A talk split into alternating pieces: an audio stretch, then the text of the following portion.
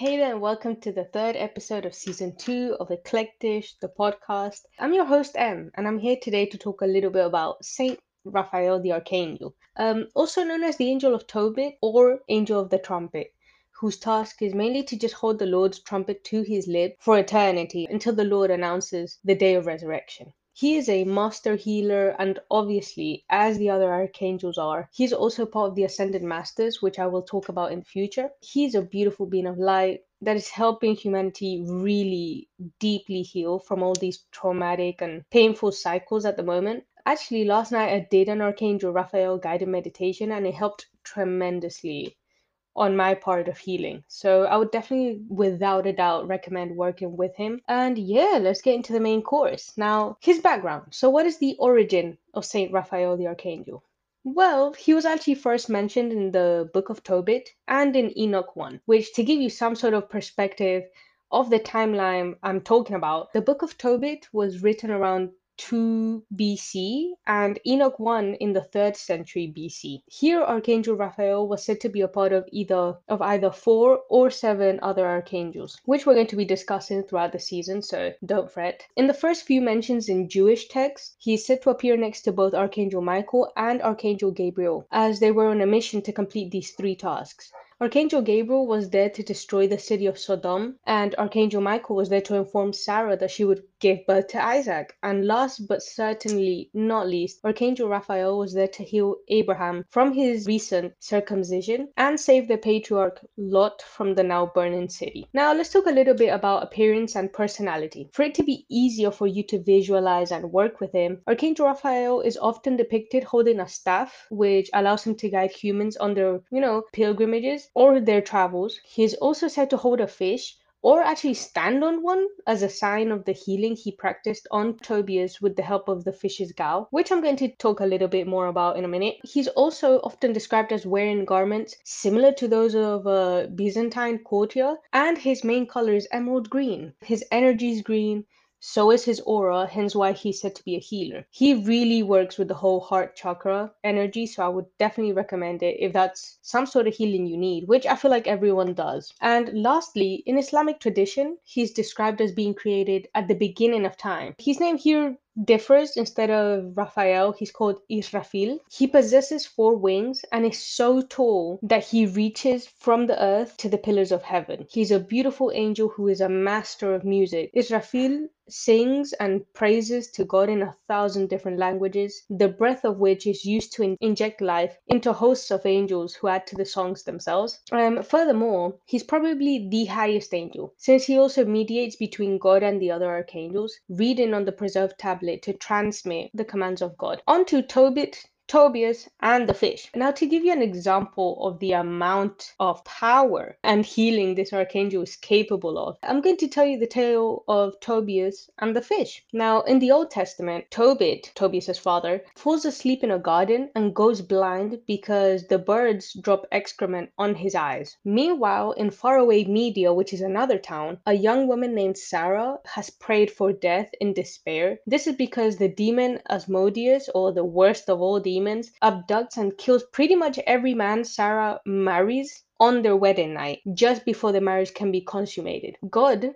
or the Lord, sends the angel Raphael disguised as a human to heal Tobit and actually free Sarah from these demons simultaneously. Now, Tobit uh, sends his son Tobias to collect some money from an elder that has deposited in this distant town of Media. Now, Raphael presents himself as Tobit's kinsman, Azariah, and offers to aid and protect Tobias. Under Raphael's guidance, Tobias then begins his journey to Media. Along the way, while washing his feet in a river, a fish attempts to swallow Tobias's foot. By the angel's order, he he captures it and removes its heart, liver, and gallbladder, right? Which is kind of gross, but oh well. um, later on, upon arriving in Media, the Archangel Raphael tells Tobias of the beautiful Sarah. Now, the angel instructs the young man to burn the previous fish's liver and heart to drive away the demon when he attacks on the wedding night. Now, obviously, Tobias and Sarah marry, and the fumes of the burning organs drive the demon all the way to Egypt, where Raphael follows him and binds him completely. Now, since the wedding feast prevents him from leaving, Tobias then sends Archangel Raphael to work his father's money. After the whole feast, Tobias and Sarah return to Nineveh. There, Raphael tells the youth to use the fish's gall to cure Tobias's father, Tobit, blindness. Now, Raphael then reveals his identity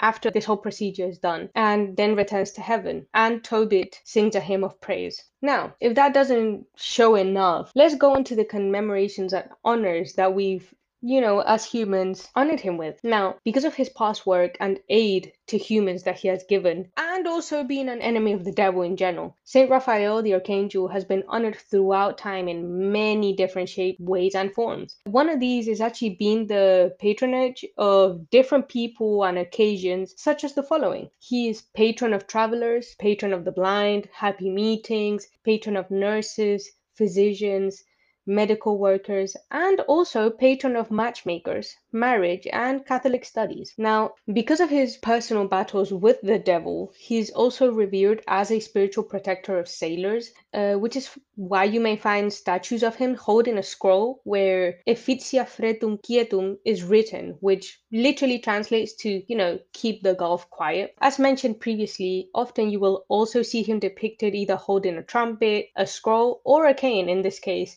to signify the different aspects and jobs he fulfills for people. He has been very much honored and shown appreciation for in many different countries. For example, in Cordoba, Spain, at the time of the 16th century, the town of Cordova had appealed for there to be a Saint Archangel Raphael's feast day, and so the Pope said yes, and it and it now happens every May 7th. Now, in the health side of things, the whole healing aspect of him, one time Saint John of God, uh, which had been previously a, a Portuguese soldier, until he then obviously switched careers and actually became the founder of Brothers Hospitallers of St. John of God. He claimed to have been visited frequently by St. Archangel Raphael, and therefore, in honor to him, he then named the hospital's facilities as the Raphael Centers, which that name actually remains to this day, so that's pretty cool. To keep showing you the amount of praise and love he has received, and as he so should, he, he's done a lot for us, which we have no idea of. These countries have also been named in his honor.